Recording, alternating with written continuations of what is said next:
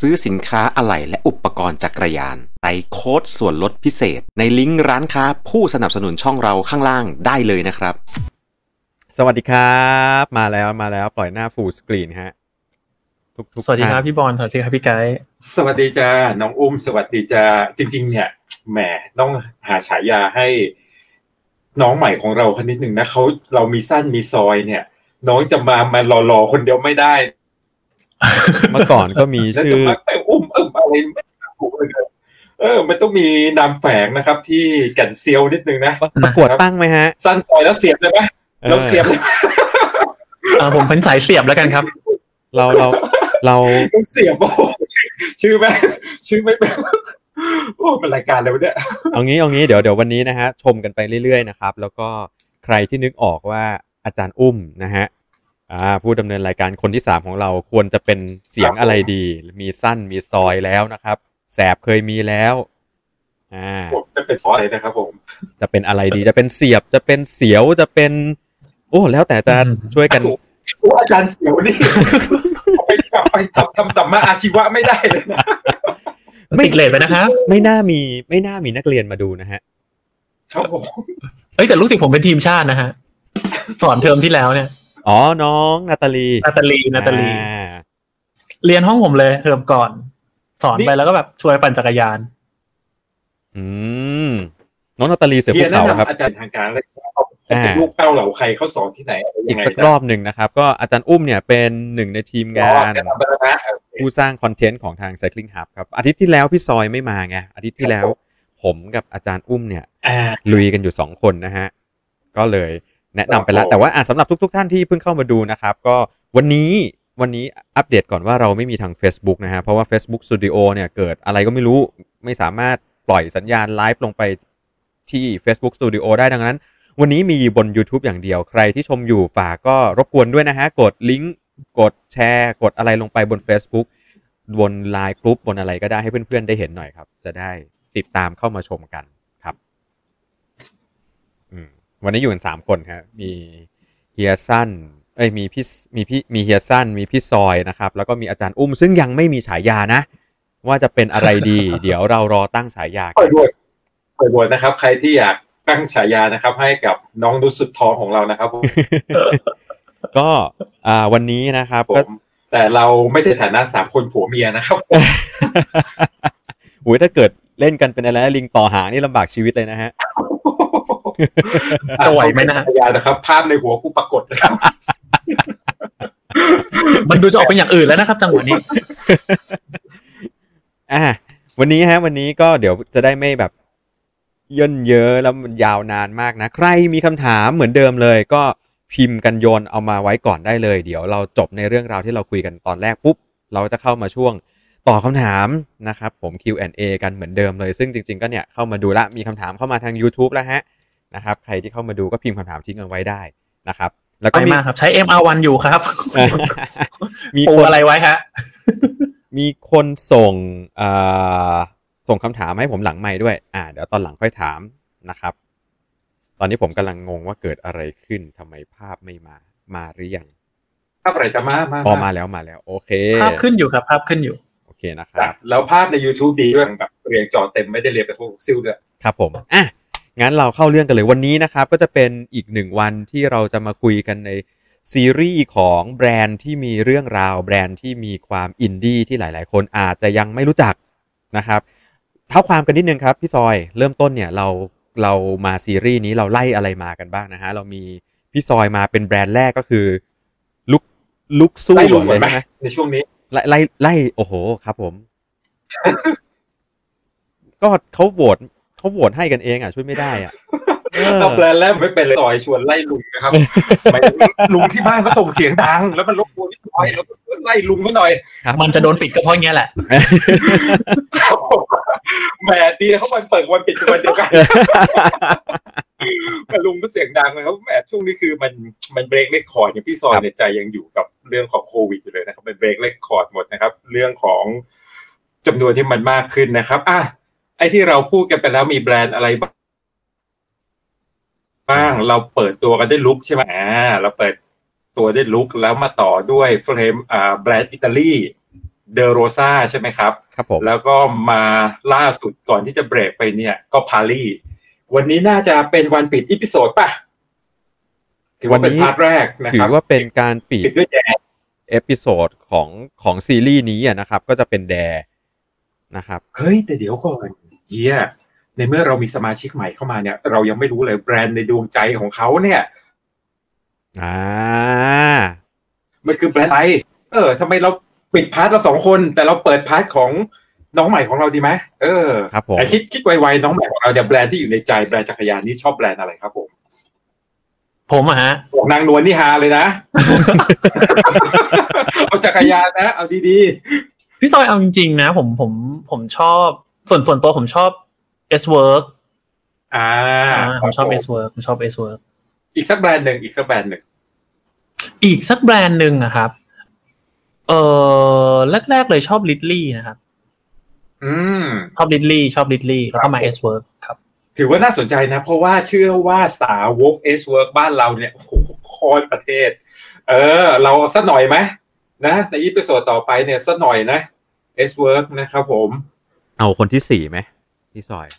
เอามาเล่าเรื่อง S work เนี่ย คนที่สี่มันจะมาไหมเราเรานัดไปไม่รู้กี่ทีแล้วเออนั่นดิไม่มันเบี้ยวก็เราเบี้ยวเนี่ยเราโรเตอร์กันมาตลอดนะครับอะคนเดี๋ที่ยวสี่เนี่ยลองถามดูถ้าไม่มาถือว่า ถือว่า S work สละไม่สิทธิ์ขึ้นกันมาสี่จอนะครับ เป็นลูกเต๋าเลยถือว่าถ้าเกิดถ้าเกิดไม่มาก็ถือว่าสละสิทธิ์เราย่ำกันเองนะฮะเดี๋ยวท่านผู้ชมจะ ผมว่า ใช่ครับ ไม่ดีตามสันดานครับผมครับอ๋อตอนนี้สัญญาณพี่บอลไม่ดีนะครับ พี่ซอยพี่ซอยสัญญาณหายกลายเป็นกลายเป็นตัว P ตัวเดียวแล้วนะครับ P เนี่ยย่อมาจากประยุทธ์ใช่ไหมไม่มีฮะรูปแล้วใช่ไหมใช่ครับ เป็นตัว P ฮะพอกูไปมันน่ากลัวเนี่ยมันก็เดินกลับจริงเนี่ย พี่เป็นคนที่ยืนข้างหรือยืนข้างลุงบูมาโดยตลอดนะนะครับ ครับเพราะผมลุงบูเนี่ยเขายืนยันนะครับ ล่าสุดเนี่ยลุงบูก็ยังยืนยันอยู่ ว่าลุงบูทำเต็มที่นะครับครับพี่ซอยผมยืนยันว่าลุงบูทำเต็มที่แล้วเพียงแต่ท่านทำไม่เป็นแค่นั้นเองนะครับผมเต็มที่ของท่านนะครับครับผมท่านได้เต็มที่แล้วนะครับ แต่ทำเป็นไม่เป็นมันอีกเรื่องนะครับ ผมอ่ถ้าไม่ไปแดนเนี่ย กูจะไปยาวเลย ไม่มีใครว่ากูก็ไม่ลงเลยนะชมกันไปอย่างเงี้ยอะโอเค เราเข้าเรื่องแดกันเลยดีกว่า แดเนี่ย เมื่อกี้คือการเด็กสัญญาณนะครับเดี๋ยวเดี๋ยวเดี๋ยวอยู่ดีๆ จะโดนตัดสัญญาณกันไปหมดสามคนนะฮะ Dare เนี่ยเป็นเกริ่นก่อนเลยทำไมทำไมคือจริง ๆ ผมอะเป็นคนเลือกแบรนด์นี้นะครับว่าแบรนด์ที่เป็นเป็นอินดี้และมีเรื่องราว story ที่แบบน่าเอามาเล่าให้ฟังกันทำไมถึงเลือก Dare ก็เพราะว่าในบรรดาแบรนด์ที่เป็นแบรนด์ในเชิงทางเลือกตลาด mid range นะฮะ ต้องย้ำก่อนนะ เป็นทางเลือกตลาด mid range ก็คือ แบรนด์ที่ไม่ได้เป็นเวิ r ์แบรนด์ชื่อดัง ไม่ได้เป็น inter brand ใหญ่ชื่อดัง ไม่ได้อยู่ในกลุ่มของแบรนด์ทางเลือกในกลุ่มที่เป็นแบบตลาดเบากระเป๋าอะไรเงี้ย Dare เป็นทางเลือกตลาด mid range แบรนด์เดียวที่ยังคงเหลือ active มากในตลาดประเทศไทย ที่เหลือที่อยู่ในกลุ่มที่เทือกๆนี้ก็ได้หายไปหมดเรียบร้อยแล้ว แล้วก็ Dare ก็มีมีสาวกมีแฟนๆอยู่ หลาย ๆ ที่กระจายกันอยู่สังเกตดี ๆ ครับ พี่ซอยก่อนหน้านี้เวลาเราจัดรายการเนี่ย เราจะให้คนถามนู่นนี่นั่นเนี่ย มักจะมีคนถามถึง Dare เกือบทุก EP เลย ขนาดที่เรายังไม่เกริ่นว่าเราจะคุยเรื่องแดก็มีคนถามถึงแดละ ดังนั้นเนี่ย ผมเชื่อว่าเป็นจักรยานตัวหนึ่งที่คนที่รู้จักสนใจมัน และมีอีกหลายคนที่ยังไม่รู้จักเราก็เลย มาเล่าให้รู้จักกันนี่เองครับ จัดไป อืม แดเป็นแบรนด์มาจากไหนมีคนถามก่อนหน้านี้ผมชอบแดตรงที่แดเป็นเป็นแบรนด์ที่ที่มาแบบสั้น ๆ เลยครับ เขาคือโรงงานผู้ผลิตแล้วก็ทีมงานอยู่เบื้องหลังการผลิตให้กับหลาย ๆ แบรนด์มาแล้วในประเทศไต้หวันนะครับ ก็คือโรงงานจากประเทศไต้หวัน แล้ววันหนึ่งเนี่ยก็คิดอยากจะทำแบรนด์ของโรงงานตัวเองออกมา ซึ่งไม่ใช่เรื่องแปลก เกือบทุกโรงงานในไต้หวันมีแบรนด์ที่เป็น house แบรนด์ของตัวเอง แต่บางบางแบรนด์มีแล้วก็ไม่ไม่ได้ไม่ได้ใช้แบรนด์นี้ในการทำตลาดครับ แต่แบรนด์แต่แดเปิดแบรนด์ของตัวเองออกมาเสร็จแล้วทำตลาดพัฒนาอย่างจริงจังเลยอ่าให้จันอุ้มลองเล่าดีกว่าครับ ว่าจันอุ้มเตรียมประวัติเรื่องแดมา ว่าคือยังไงครับ จริง ๆ แล้วเนี่ยครับผมผมขอยัดเริ่มอย่างนี้ก่อนครับว่าเหมือนที่พี่ไกว่าเมื่อสักครู่นะครับว่า เอ่อในช่วงของการพัฒนาของแดนเนี่ยมันมันอาจจะเพิ่งเป็นที่รู้จักเนี่ยไม่นานมากนะครับ คือเขาเริ่มต้นประมาณปีสองพันสองพันแปดอืมที่ผ่านมาเนี่ยที่ในการเปิดตัวตัวแรกนะครับ แต่ว่าเอ่อตัวของบริษัทเองเนี่ยอยู่ในธุรกิจในการเอ่อรับรับจ้างผลิตเฟรมจักรยานเนี่ยมาประมาณ30ปีนะครับ ดังนั้นเนี่ยเขาจะเป็นอุตสาหกรรมที่มี innovation ในการผลิต frame carbon ให้กับแบรนด์ยุโรปหลาย ๆ แบรนด์เนี่ยครับ อยู่แล้ว ดังนั้นพอมาถึงจุดหนึ่งที่การสั่งอุปกรณ์ต่าง ๆ ในการจะผลิตเนี่ยเขาต้องมีต้องมีอินโนเวชันมีเทคโนโลยีบางอย่างที่มันสามารถจะ develop ได้ มันจะถึงมันก็ถึงจุดที่เขาแบบเริ่มเก็บโน้ตฮาวต่างๆ มาจนกระทั่งมาดีไซน์ออกเป็นแบรนด์ตัวเองนะครับ ประมาณนี้เนี่ยอันนี้เป็นน่าจะเป็นจุดสั้น ๆนะครับงั้นเดี๋ยวเออผมขออนุญาตเริ่มอย่างนี้แล้วกันครับ เริ่มที่ เอ่อแชร์ภาพตอนพี่ไกด์ไม่รู้พี่ไกด์จะเห็นหรือเปล่า แชร์เลยครับ เห็นครับเห็นเห็นนะโอเคโอเค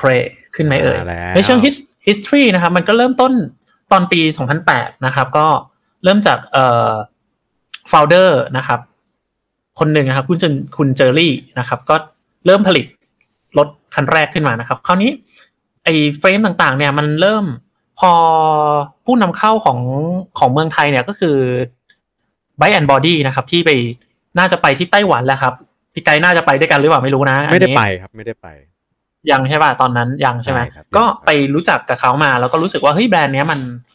มันน่าสนใจอะไรเงี้ยครับ แล้วก็ทาง b i แอนบอดี้ก็ก็ นำเข้ามาในประเทศไทยมาทำตลาดดูอะไรเงี้ยนะครับ ซึ่งตอนนั้นเนี่ยที่เอามาเนี่ยมันน่าจะสักสี่ปีที่แล้วมั้งครับสี่ปีประมาณนี้นะครับ ซึ่งเอ่อไอจากการที่ตัวบริษัท Dare เองเนี่ยเป็นเป็นคนที่ทำแบบทำเองทุกอย่างอะครับ งั้นสิ่งที่มันเป็นจุดเด่นนะณเวลานั้นที่ยังไม่มีใครทำเลยก็คือสี custom นะครับ ที่ ตัวบริษัทเนี่ยเขาสามารถที่จะแบบออกแบบสีเองออกแบบลายต่างๆ เองคือ อันนี้มีมาตั้งแต่สักห้าหกปีที่ราคาไม่แพงด้วยนะครับ อยู่แบบราคา custom แล้วเนี่ย รวมบวกไปอีกประมาณเจ็ดแปดพันถึงหมื่นหนึ่งไม่เกินเนี้ยครับสำหรับคนที่ทำสีคัสตอมแล้วก็เลือกสีได้ทุกอย่าง อันนี้น่าจะเป็นจุดขายที่ เอ่อหลาย ๆ คนอะเริ่มเริ่มรู้จักแดนะครับ ไม่ใช่ประประเทศไทยแต่หมายถึงแบบ เอ่อทั่วโลกเนะครับ เริ่มรู้จักจากการเป็นจักรยาน คัสตอมนะครับแล้วก็อันเนี้ยน่าจะพี่ซอยน่าจะให้ความเห็นได้ดีก็คือว่า จุดแรกที่ผมรู้จักเขาเนี่ย ก็รู้จักจากงานเอ่อ Bangkok Bike เนี่ยนะครับ แล้วก็ไปเดินดูเสร็จปุ๊บ สิ่งที่น่าสนใจก็คือมีแต่รถตัว top เท่านั้นนะครับอ่าก็จะมีตอนนั้นที่ออกมาเนี่ยก็จะมีเอ่อรถ TT นะครับ มีแอโร่แล้วก็มีออราวจะเป็นสามตัวเมื่อสักสี่ห้าปีที่แล้ว จะมีแค่สามตัวเนี้ยครับ ที่เป็นตัว top เท่านั้นเออคราวนี้ผมก็เลย อยากถามพี่ซอยหน่อยครับว่าเฮ้ยพี่ซอยครับในมุมของการออกจักรยานตัว top เท่านั้นเนี่ยมันมีมันเป็น tactic อะไรหรือเปล่าครับ ในมุมของผู้ผลิตอะไรเงี้ยครับ พี่ซอยเห็นว่าไงครับ ครับ ผมขอบคุณสำหรับคำถามนะครับ รู้สึกเหมือนเป็นนางงามที่โดนถามคำถามนะครับผมแล้วถามเนี่ยไม่ได้เตรียมอะไรกูเลยนะครับผม คือเราอยากจะถามอะไรกันออกอากาศก็ถามนะครับอ่านะครับ ขอบขอบพระคุณในคำถามเป็นอย่างยิ่งอ้าวลุยฮะ ถามแล้วผมก็ไม่รู้จริงๆผมก็ไม่รู้ก็อยากรู้เหมือนกัน นะครับผมก็ขอบคุณน้ำตาไหลเอาคืออย่างนี้ พี่ซอยพี่ซอยท้าความนิดนึงว่า ในอันนี้คือพี่ซอยในส่วนตัวนะครับ เราขอเล่าความเป็นไต้หวันก่อนเนี่ยเป็นคนที่ไปสองประเทศนี้ค่อนข้างบ่อย คือญี่ปุ่นกับไต้หวันไต้หวันเนี่ยไปทุกปี ญี่ปุ่นเนี่ยไปทุกปีนะครับ แล้วก็พอดีว่าได้ทำได้ทำธุรกรรมธุรกิจอะไรเกี่ยวกับสองประเทศเนี่ยค่อนข้างเยอะไต้หวันไม่มีความเหมือนจีน ไต้หวันเนี่ยมันเหมือนฝั่งญี่ปุ่น เราเข้าใจอย่างนี้ก่อน สังเกตว่าสินค้าอุตสาหกรรมของไต้หวันที่เป็นแบรนด์ระดับโลก ยกตัวอย่างอย่าง ASUS นะครับ ASUSTek นะครับ หรืออย่างโทรศัพท์เมื่อก่อน HTC อ่าไต้หวันใช่ครับนะครับใช่ใช่ของไอที่สปอนเซอร์ให้มาร์คคาเบนดิสสมัยนั้นเขาเนี่ยขายของถูกนะตั้งอ่านนำในเรื่องเทคโนโลยี ขายของดีไม่ขายของถูกนะครับ และใช้นวัตกรรมเป็นตัวนำ สิ่งที่เด่นอีกอย่างของไต้หวันคือเรื่องของ quality control การควบคุมเรื่องคุณภาพ ดังนั้นพี่ซอยบอกเลยพี่ซอยไม่แปลกใจว่าทำไม Dare ถึงใช้การออกแบบและทำรุ่นจักรยานที่โมเดลนะคะ range ละหนึ่งรุ่น ไม่มีรุ่น top ไม่มีรุ่นล่าง ไม่มี entry level เพราะอะไรครับ พอเราดีที่เขาใส่แดนเนี่ยมันเด่นสามเรื่อง เรื่องแรก เราเห็นดีไซน์ดีไซน์ตั้งแต่ปี 2015 ถึงปี 2020 สังเกตไหมแดแม่งมีติดปลายนวมเรื่อง Award Design Award ทั้งจาก Red Dot ก็ดี จาก IF ก็ดีหรือจาก Asia Design ก็ดีเนี่ย มันติดปลายนวมทุกปีนะ นี่คืออย่างแรกนะครับที่แดเด่นเขาเน้นดีไซน์สองคือเรื่องของคาร์บอนแดใช้คาร์ บพี่อนซอยขอหางยโทเรญี่ปุ่น และซื้อมานะครับเขาอะไรหายจ๊ะเสียงเสียงเสียงเมื่อกี้หายไปอ๋อแป๊บเสียหงนึ่งคหารัยบแดใช้ใช้คาร์บอนโทเลญี่ปุ่น อ่า อ่า มีคนมาซื้อเสียงพี่ซอยนะครับผม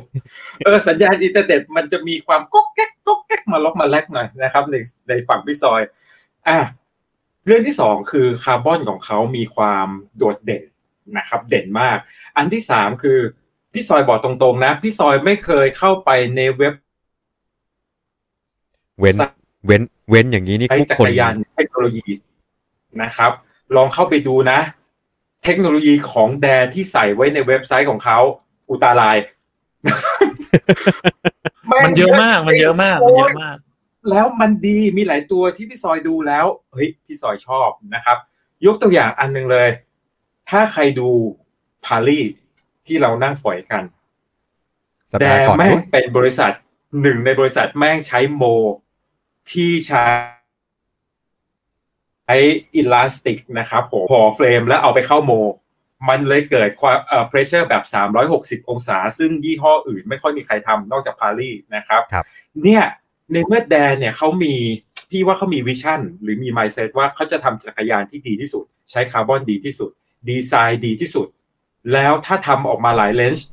และทำออกมาให้มันดีที่สุดมันคงเป็นไปไม่ได้อืม แล้วพี่ชอบในเรื่องของ market positioning ถูกไหมครับ มันคือดีที่สุดแล้ว ไม่ต้องไปหาอะไรมากละดังนั้นแดวจักรยาน ไม่ใช่จักรยานทางเลือกสำหรับพี่ซอยนะเพราะพี่ซอยรู้ DNA ของคนไต้หวันว่าเออแดแม่งทำเป็นคนที่ทำจักรยานดี แล้วเราสามคนเนี่ยโชคดีอย่างคือเราได้เคยได้เคยขี่นะครับ พอได้ได้เคยขี่เนี่ย หรือแม้แต่สำนักรีวิว ต่างประเทศอะเดี๋ยวเรามาเล่ากันต่อนะครับ แต่เนี่ยก็น่าจะเป็นสิ่งที่พี่ซอยแลกเปลี่ยนกับคนฟังของเรานะครับ ว่าทำไมมันถึงมีรุ่นเดียว เพราะมันทำให้ดีที่สุดเลยนี่คือ DNA คนชาติไต้ไต้หวันไม่ใช่สไตล์จีนนะครับ แล้วไต้หวันเราต้องเข้าใจว่ามันคือเมกะของวงการจักรยานอ่าเออในฝั่งเอเชียไม่คือเมกะแล้วครับสรัมอยู่ที่ไต้หวันที่ซอยไปทุกปีเราได้เห็นดีเอของคนทำงานที่นี่ ดังนั้นใครใช้แด ใครเล็งแดใครคิดจะซื้อแดเฮ้ยแม่งคือจักรยานที่เอาทุกอย่างที่มันที่สุดด้านเทคโนโลยีดีไซน์และคาร์บอนละนะครับอะนั่นคือเบื้องต้นนะจ๊ะ Garmin นี่ครับ Garmin นี่ headquarter ก็ไม่ใช่ headquarter ใหญ่อะนะแต่ Garmin ตัวที่แบบ develop develop อะไรจริงๆก็อยู่ไต้หวันนะถูกครับเออถูกครับ ซึ่งซึ่งจริง ๆ แล้วเนี่ยตัวตัวรัฐบาลเองเป็นคนสนับสนุนมาหลายสิบปีนะครับอืมซึ่งตรงนี้เองเนี่ยมันไม่ใช่แค่ คือเมื่อก่อนเนี่ยอุตสาหกรรมใหญ่อย่าง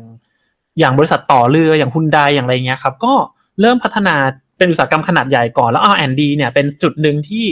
ทางรัฐบาลไต้หวันเองเนี่ยพยายามเชื่อมโยงกับเอ่อ โลกตะวันตกเนี่ยนะครับในการดึงเทคโนโลยีเข้าไปเพื่อให้ตัวเองเป็นเป็นศูนย์กลางนวัตกรรมในเรื่องของ R&D ดังนั้นมันไม่ใช่แค่ ไม่ใช่แค่ตัวจักรยาน แต่ว่าอุตสาหกรรมอื่นๆเนี่ยในในอีโคซิสเต็มเนี้ยมันได้รับผลจากการพัฒนาทางด้านวิทยาศาสตร์และเทคโนโลยีทั้งหมดแล้วดังนั้นจักรยานเนี่ย จึงไม่ต้องถ้าทุกวันเนี้ยครับศูนย์กลางเนี่ยอย่างอย่างอย่างเมื่อสักครู่ที่พี่ซอยว่าครับ มันกลับมาอยู่ที่ไต้หวันทั่วโลกเนี้ยตอนเนี้ยไต้หวันเนี่ยคือศูนย์กลางในการ ผลิตจักรยานของโลกนะครับ อันนี้ก็อาจจะเป็นจุดหนึ่งที่แดเองก็เป็นหนึ่งในบริษัทที่ที่เคยเป็นผู้รับผลิตให้กับบริษัทยุโรป แล้วก็ออกมาทำตัวเอ่อชิ้นงานของตัวเองนะครับ เป็นดีไซน์ตอนนี้มีอยู่ 4 โมเดลนะครับ ก็จะมี Arrow นะครับ ซึ่งอันนี้เป็นตัวล่าสุดที่เพิ่งออกมานะครับ ก็จะเป็นตัวที่เดี๋ยวค่อยเล่านะครับ ว่าอารมณ์ตอนขี่เป็นยังไงผมเพิ่งได้มาเมื่อสักเดือนที่แล้วนะครับโอ้อยากรู้ นะครับ อันที่สองก็จะมีตัวที่เป็น all around นะครับ all around เนี่ย หน้าตาของมันก็จะประมาณนี้ ซึ่งจุดขายของแดก็จะเป็นเรื่องสีนะครับ ที่ค่อนข้างแบบมีให้เลือกหลากหลายนิดหนึ่งนะครับ แล้วก็เทคโนโลยีค่อนข้างสูงนะครับ ตัวที่สามนะครับก็จะเป็นตัว VSR นะครับ VSR ก็จะเป็น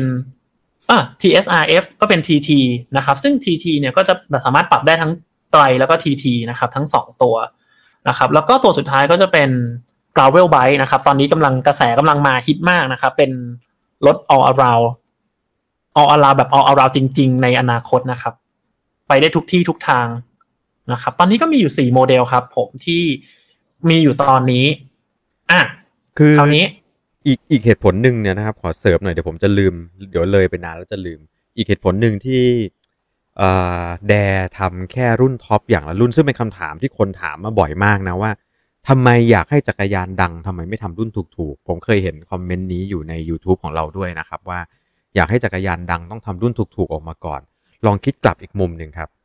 ถ้าเขาเริ่มต้นด้วยการทำรุ่นถูกๆออกมาขายก่อนขายเยอะๆขายมากๆให้มันดัง ความรู้จักความรับรู้การรับรู้ของคนจะรับรู้ว่ามันเป็นแบรนด์อะไร แบรนด์แบบไหน แต่ถ้าหากว่าเขาเริ่มด้วยการทำรุ่นที่สูงที่สุด เอารีซอสเอาทรัพยากรทุกอย่างที่มีไปอยู่กับรุ่นที่สูงที่สุด แล้วพัฒนามันออกมาเพื่อให้มันสามารถใช้แข่งขันได้จริงในเวทีระดับสูงที่สุดของโลกเนี้ยแล้วทำให้ภาพจำของเรามันจำไว้ว่า นี่คือรถแข่งในระดับสูงที่สุดโอ้โหมันมันใช้วิธีในการเล่าเรื่องคนละแบบเลยนะ แล้วค่อยๆทำให้มัน มีหลากหลายตัวเลือกที่มากขึ้น อีกเดี๋ยวเทคโนโลยีที่เขาทำอะครับ มันก็จะเป็นเทคโนโลยีที่เก่า แล้วมันจะถูกถอดออกมาให้กับเป็นรุ่นลองลองลองลองลองลงมาได้ ในราคาที่จับต้องได้ แต่ถ้าเกิดเริ่มต้นจากทำลดราคาไม่แพงออกมาก่อนเยอะๆ แล้วอยากจะอัพมาทำรุ่นแพงๆตอนหลังนะ โอ้โห ผมว่าหลักการตลาดในโลกนี้การทำของถูกแล้วมาขายแพงๆทีหลังเนี่ย นั่นน่ะยากสุด ถูกไหมฮะ ผมมีประเด็นหนึ่งครับที่จริง ๆ ผมคิดคล้ายๆอย่างนี้คือว่าพอหลาย ๆ แบรนด์เนี่ยที่พยายามจะจะสร้างแบรนด์ตัวเองอะครับ แต่ถ้าเกิดเราเอาเทคนิคการตลาดเมื่อสักสามปีก่อนหน้านี้ก็คือทำเป็น mass scale แล้วเวลานำเข้าอะ เราจะพบว่าเวลาสั่งมันต้องสั่งปริมาณเยอะ ๆ ถูกไหมครับคราวนี้ใช่สังเกตไหมครับว่าพอมาทุกวันนี้เนี่ยกระแสอินเทอร์เน็ตเร็วขึ้นทุกคนสามารถเข้าถึงข้อมูลลดที่เมื่อก่อนร้านนำเข้ามาเยอะๆเริ่มขายไม่ออกมีการลดราคา เทกระหน่ำ อะไรอย่างเงี้ยครับ งั้นลักษณะ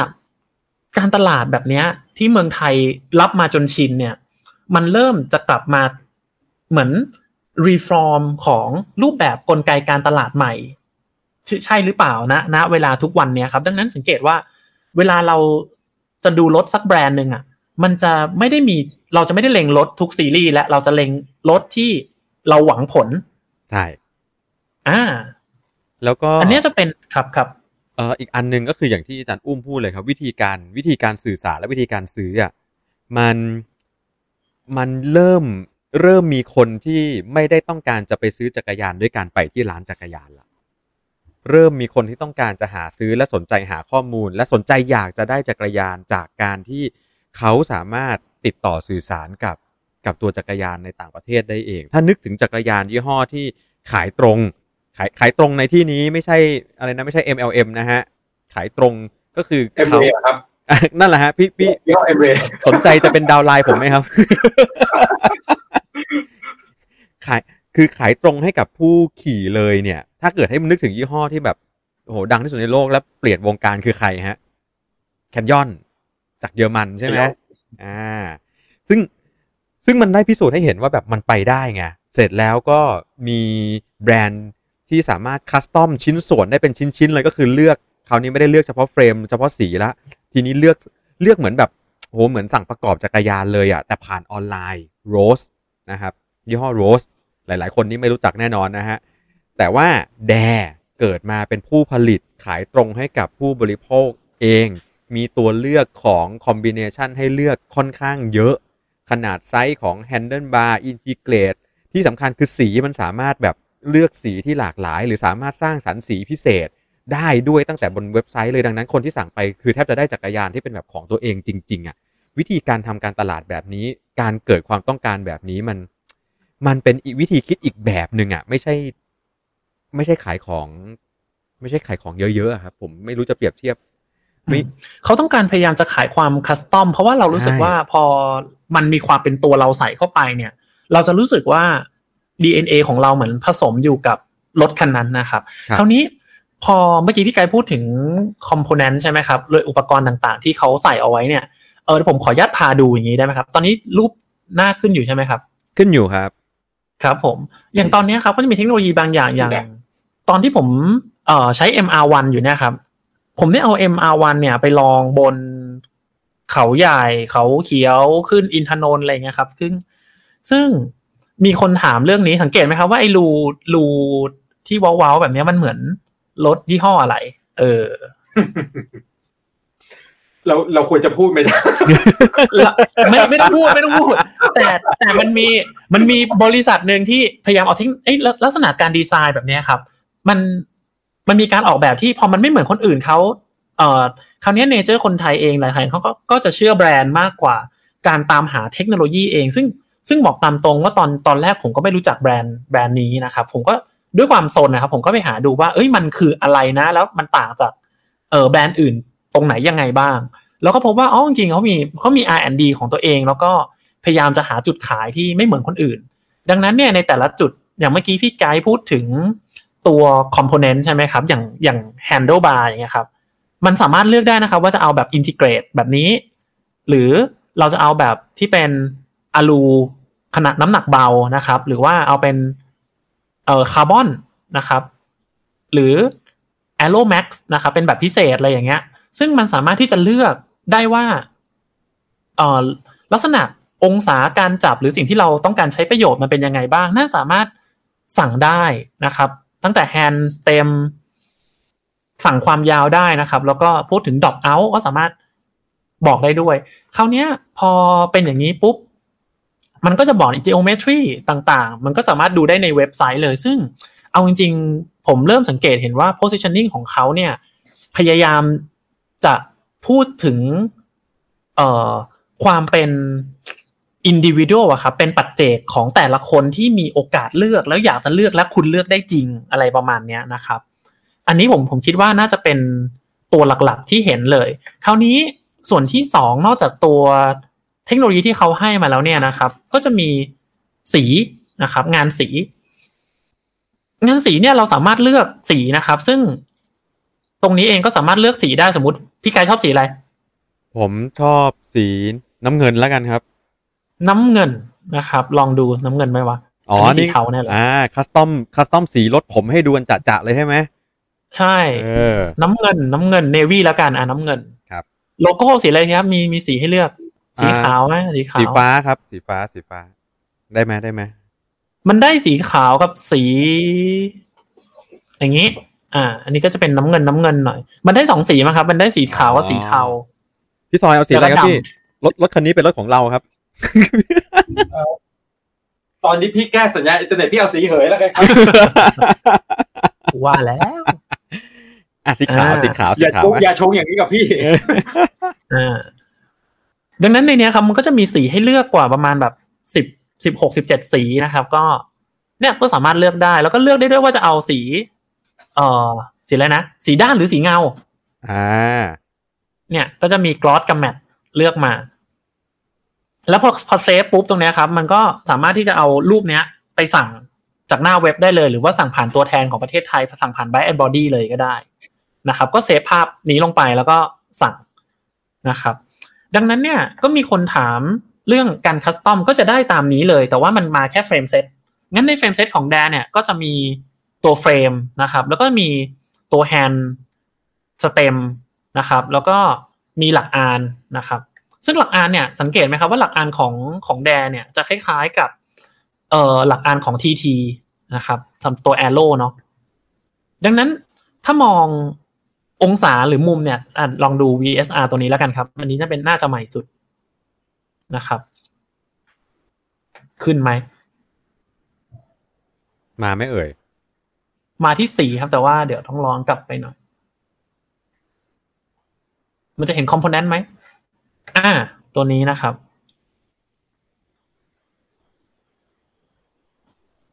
เปิดเว็บให้ดูกันเลย ซึ่งเอาจริงๆตอนแรกรุ่นนี้ออกมา พี่ไกด์มันมีเห็นรูตรงนี้ป่ะรู direct mouse เนี่ยสีดำเนี่ยตอนนี้ยังเป็นยังมี direct mouse อยู่นะครับ แล้วมันสามารถทำได้ทั้ง direct mouse แล้วก็เป็น display เฉพาะสีดำที่เป็นตัวเรียกอะไร cus เอยตัว standardอืมครับผม อ่า ประมาณนี้ครับ อันนี้คือตัวแฮนด์สังเกตว่าข้อข้อดีของของการออกแบบเองเนี่ย มันอย่างตัวเนี้ยครับ มันจะให้ แถมมาด้วยเนี่ย ก็จะเป็นที่ใส่ไมล์ครับ แล้วก็มีที่ติด GoPro ติดมากับตัว เอ่อแฮนด์ชุดแฮนด์ทั้งชุดเนี่ยครับ มาด้วยกันเลยนะครับ ซึ่งอันเนี้ยก็สามารถเลือกเลือกทรงเลือกขนาดเลือกทุกอย่างได้นะครับ เนี่ยก็สามารถเลือกไซส์เลือกทุกอย่างได้ดังนั้น เออถ้าเกิดเรามีฟิลเตอร์หาทุกอย่างได้แล้วเนี่ย ก็ต้องเอาข้อมูลพวกเนี้ยครับ มาทุกทุกอันเลยว่าอยากได้แฮนด์เท่าไหร่ทรงแบบไหนขนาดเท่าไหร่นะครับ จากฟิลเตอร์แล้วก็สั่งได้ตามนั้น คราวนี้มีคนถามว่าเออถ้าสั่งเนี่ยต้องรอสองเดือนสามเดือนเลยเหรอ อ่า เรื่องนี้ก็จะเป็นประเด็นที่น่าสนใจครับเราอาจจะมาคุยกันในในครั้งหน้าด้วยก็ได้เรื่องแบบเฮ้ยตอนนี้อุตสาหกรรมจักรยานเนี่ยเวลาสั่งของทำไมต้องรอ ซึ่งคนไทยเองก็จะมีอารมณ์ประมาณว่า รอไม่ได้อยากแบบจ่ายเงินแล้วหิ้วกลับบ้านเลยครับ ผม อ่า อ่า โอเคอะทีนี้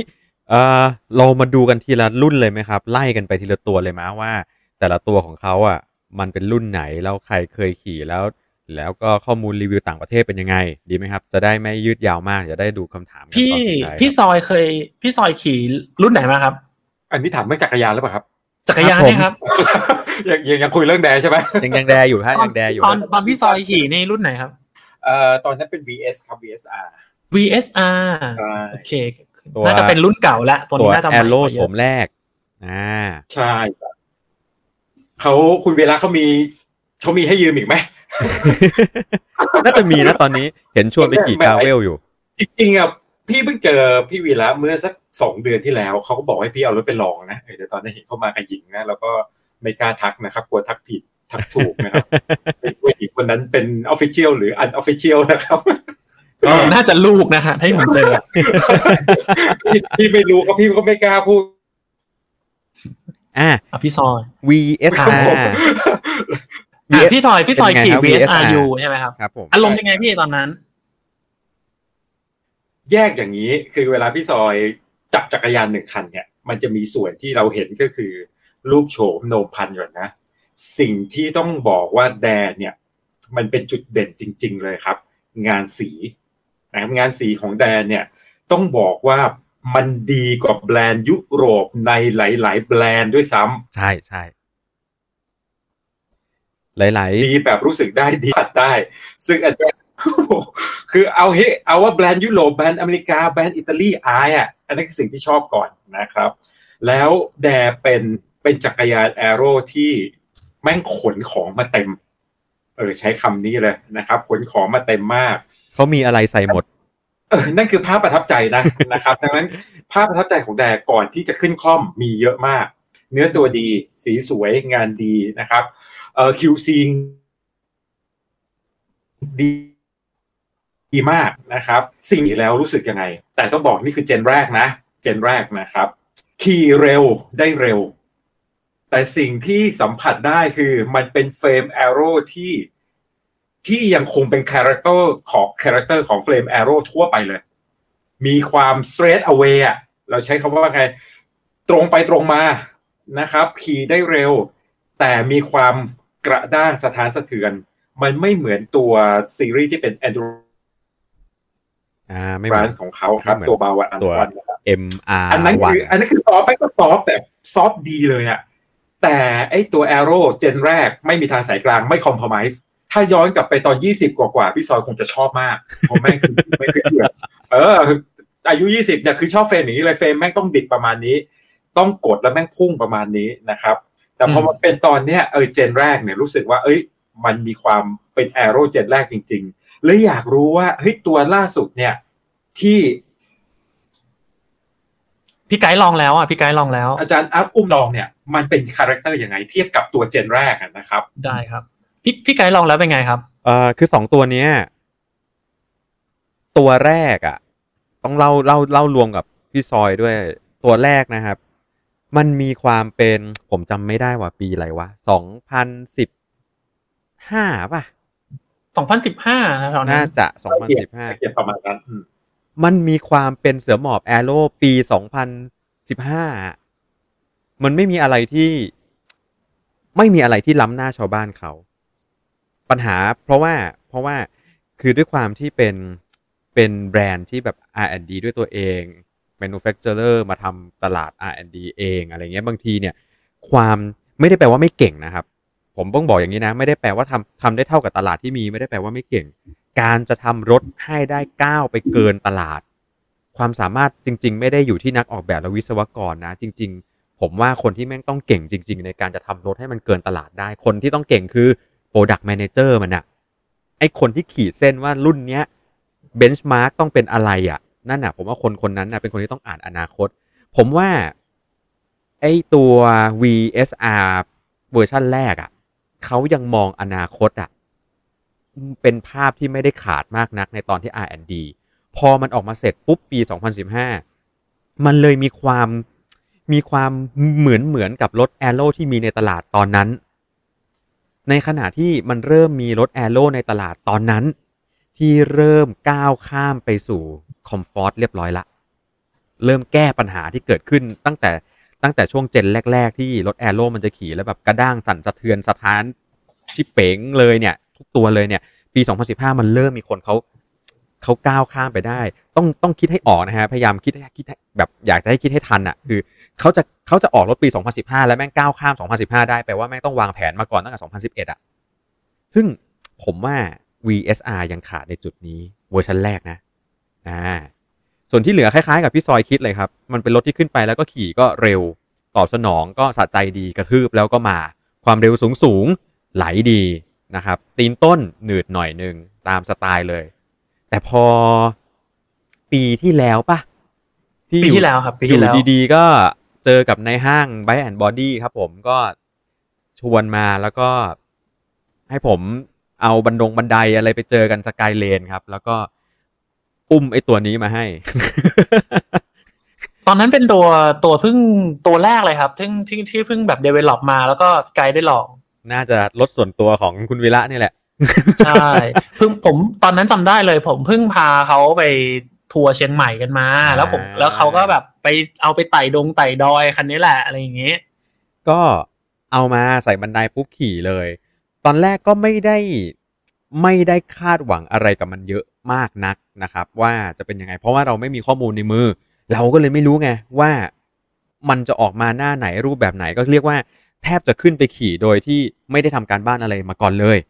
นะครับ รู้แค่ว่ามันเป็นเจนที่สองของตระกูลนี้ ก็ขึ้นไปขี่แรก ๆ ก็ยังรู้สึก รู้สึกว่ามันก็มีมันก็ไม่ใช่รถที่เบา ต้องบอกอย่างนี้ก่อนนะมันไม่ใช่ฟีลลิ่งของรถที่เบาอะ ถึงแม้ว่าน้ำหนักจะเบากว่าในเจนแรกอยู่พอสมควรแล้วอะแต่ว่าโดยรวมแล้วก็ก็น้ำหนักประมาณประมาณรถแอโร่ทั่ว ๆ ไป แต่สิ่งหนึ่งที่เราจดจำได้คือความกระด้างของเจนแรกนะครับจำได้แม่นเลยว่าความกระด้างเจนแรกเป็นยังไง อารมณ์เว้นหรือว่า SL3 เลยอะเจนแรกนะอืมอืมอืมอืมอืมแต่เจนเออที่พี่สก็องกลัววีระเอาพี่ก็ไม่กล้าพูดหรอก มันกูก็พยายามหาเทียบได้ใช่ไหมเพราะเพราะใกล้เคียงอะผมเจนแรกนี่มันขี่แล้วแบบอืมน้องๆ SL3 หรือว่า S Work เว้นซีรีพี่ส์เอาแรไปกเข้าอะเมืองอะพี่ขี่ในเมืองอะเออเอาไปวันเดียวแล้วจอดเลยอะแล้วผมไปสกายไปเจอกูสกายเลยแบบขี่เข้าเมืองกูขี่ผมผมว่าเจนแรกมันจะค่อนข้างไม่ได้สถานเอาจริงสถานมือหน่อยไหมใช่ครับ สถานทั้งโอ้โหลำฮะสถานทั้งลคือคอมเมนต์ด้วยอืมเออมา มาเลยครับมือยันไข่เลยครับบอกเลย แต่ล่าสุดที่ผมเอาไปลงถนนเนี่ยครับคือคือเมื่อซะสองเดือนที่แล้วสองสามเดือนที่แล้วเนี่ยครับก่อนโควิด เนี่ย ผมเอาไปลงเทียนทะเลครับ แล้วก็ช่วงทางเรียบที่แบบสวนลมอะไรเงี้ยครับ ก็ก็ทำได้ดีทำได้ดีเลยนะครับ แล้วก็ไม่มันให้อารมณ์เหมือนผมผมขี่รถไต่เขาออลาวมาก่อนอะไรเงี้ยครับ แล้วก็เคยขี่แอโร่บางยี่ห้อนะครับ เอ่อก็แต่สาย S Work BMC อะไรเงี้ยก็เคยค่อมๆมาบ้าง เออ มันมันทำได้อืมนุ่มนวลไม่สะท้านไม่เมื่อยนะครับ แล้วก็ความเร็วที่ทำได้เนี่ย สมมุติว่า ผมขี่วัตต์สักร้อยแปดสิบอะไรอย่างเงี้ย ความ เอ้ยร้อยแปดสิบวัตต์เออ ความเร็วความเร็วที่ได้กับเออสิ่งที่มันประหยัดลงไปเยอะเลยครับ ความเร็วมันแบบเฮ้ยให้อารมณ์น้องๆรถแอโร่อะครับ ของอ่าน้องๆรถทีทีที่ผมเคยขี่เนาะ แต่ว่าความกระด้างอะไม่เท่าแล้วก็ให้อารมณ์ของความกระฉับกระเฉงที่มากกว่า อันนี้ก็รู้สึกได้เลยว่า เออมัน มันรู้สึกตอบสนองได้ดีขึ้นนะครับ ก็ตัวที่สองน้ำหนักเบาลงหน่อยนึงไม่ได้รู้สึกถึงน้ำหนักที่เบาลงณเวลาที่ขี่ แต่รู้สึกว่าเวลาที่เราทำอัตราเร่ง มันจะตอบสนองได้ดีมากขึ้นอ่าสิ่งสำคัญที่แบบรู้สึกได้ชัดเจนเลยคือมันขี่สบายขึ้น แล้วก็ผมอืมว่าองศารถ น่าจะเปลี่ยนนะ เพราะจนตั้งแต่วันนั้นจนถึงทุกวันนี้ เอาจริง ๆ ผมก็ยังไม่ได้เข้าไปทำการบ้านต่อเลยว่า ดีไซน์ลึกๆของมันเป็นยังไง แต่ผมเดาว่าองศาในในบางมุมพวกตะกงตะเกียบท่อนั่ง หรือว่าอะไรอย่างเงี้ยฐานล้อ wheelbase อะน่าจะมีการปรับองศาพอสมควรลดลด stable ก็จริง แต่ว่าดูมีชีวิตชีวามากกว่าเวอร์ชันเดิม แต่อย่างที่อาจารย์อุ้มบอกเลยครับ มันเป็น feeling ของรถ aero ในปี 21 เลยอะอืมรถ a อโร่ปี 20 21 แม่งต้องฟิลเนี้ยคือ แม่งคือรถ a อโร่เสือหมอบนะ ที่ขี่แล้วรู้สึกเหมือนขี่ทีทีอะใช่ ขี้โกง ใช่ขี้โกง รถผขี้มโกบอกงเลยแม่งขี้โกง โคตรขี้โกงเลยอะ ผมลากผมลากลากสนุกว่ากอะเอาจริง มันมันเป็นมันเป็นเสือหมอบที่ ถ้าใครนึกออกนะครับ ตั้งแต่ ตั้งแต่เวนช์ตัว New w e n c h or New w e n c h เป็นต้นมา เราจะพบแล้วว่ารถ a อโร่ของเจนล่าสุดทุกค่าย ถึงแม้บางค่ายจะไม่ได้เคลมก็ตาม แต่เกือบทุกค่ายเลยสแตทที่เขาทำได้เนี่ยในการใช้งานโดยรวมแล้วเนี่ยรถ a อโร่ในยุคนี้มันแซงรถทีทีบางตัวไปแล้วทำให้รถแอโร่ที่ที่กล้าแอโร่แบบเต็มเหนียวเต็มเม็ดเต็มเหนียวไม่ปณีประนอมอะไรกับใครเลยอะ่ะ มันเลยได้เสือหมอบที่ที่โกงอะ่ะ รักษาความเร็วได้ดีมาก เรียกว่าอะไรเดียไหลนะ เวลาชาวไหลเขาเรียกกันอืมไหลไหลดีความเร็วสูง ขี่กับกลุ่มความเร็วสูงสูงแล้วมันก็แบบไปได้เอง แล้วถ้าเกิดใครเป็นขาแรงนะครับ ที่สามารถแบบ 42 แล้วสามารถกระทืบขึ้นไปให้ถึง 50 ต้นๆ เพื่อทำเพสสูงขึ้นไปได้อีกไอ้ช่วงนั้นน่ะจะเป็นช่วงที่แบบตีนต้นมาแบบสะใจมาก ซึ่งเสือหมอบออลาวเบาๆก็ทำไม่ได้นะใช่ มันมันจะไปตื้อตอนที่เจอกับลมแรงๆเข้า แต่ว่า VSR ตัวที่สองเนี่ย สนุกมากเป็นรถที่เหมาะกับเป็นรถนักแข่งครับ โดยส่วนตัวผมนะ ผมมองว่าเป็นจักรยานที่เหมาะกับคนที่ชอบความเร็ว ชอบความ ชอบความมันอะอืมอันเนี้ยประเด็นเนี้ยพี่พี่สัมผัสได้ตั้งแต่ลองเจน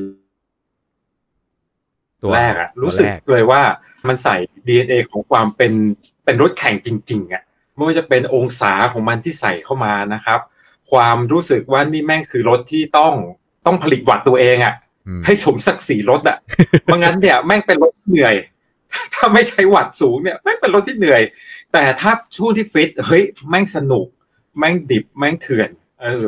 ยิ่งเจนนี้เห็นทั้งสองน้องสองคนบอกว่า เออแม่งเป็นรถขี้โกงอีกต้องลองละเจนเจนเนี้ยพี่พี่รอพี่ซองไอขี่ ขี่แรกๆอะ ไม่ต้องมาแบบปั่นชิวๆก็ไม่เหนื่อยนะ มันมันจะเป็นรถที่ถือแล้วหนัก แต่พอเริ่มออกตัวเมื่อไหร่อะ น้ำหนักมันจะไม่ใช่ปัญหาเลยอะครับ ครับ อ่า อันนี้เท่าที่ผมเจอเลยนะ เจอด้วยตัวเอง เออ แล้วอีกอย่างหนึ่งลมข้าง ลมข้างคันเนี้ย ไม่แย่นะ เออ ผมจำได้เลยไปขี่แล้วแบบลมตูมๆอะเฮ้ยไม่แย่ไม่แย่คันนี้ลมลมข้างไม่ใช่ ไม่ใช่เสือหมอบแอโร่ที่แบบลมข้างมาแล้วแล้วเซ อ่าแล้วงั้นแล้วถามตอแบนบคนเออมันจะมีคนซื้อ อืม ครับครับพี่พี่ซอยครับจ้ะถ้าถ้าอยากจะถามแบบคนซื้อนะเฮ้ย เอาลองเปรียบเทียบกับไอ้เสือหมอบปัจจุบันเจน เนี่ยที่เรารู้จักกันดีอะอย่าง Propel อ่า หรืออย่างเวนช์เพื่อที่คนซื้อไม่จะมีคำถามเลยเฮ้ยถ้าเทียบกับเจ้าตลาด อ่า ถ้าเกิด aero ฝั่งที่ซื้อง่ายขายคล่องเขาจะเหมือนใครอ่า ถ้าซื้อ aero ฝั่งผู้นำตลาดอย่าง Madone อย่างเวนช์เออ character มันเป็น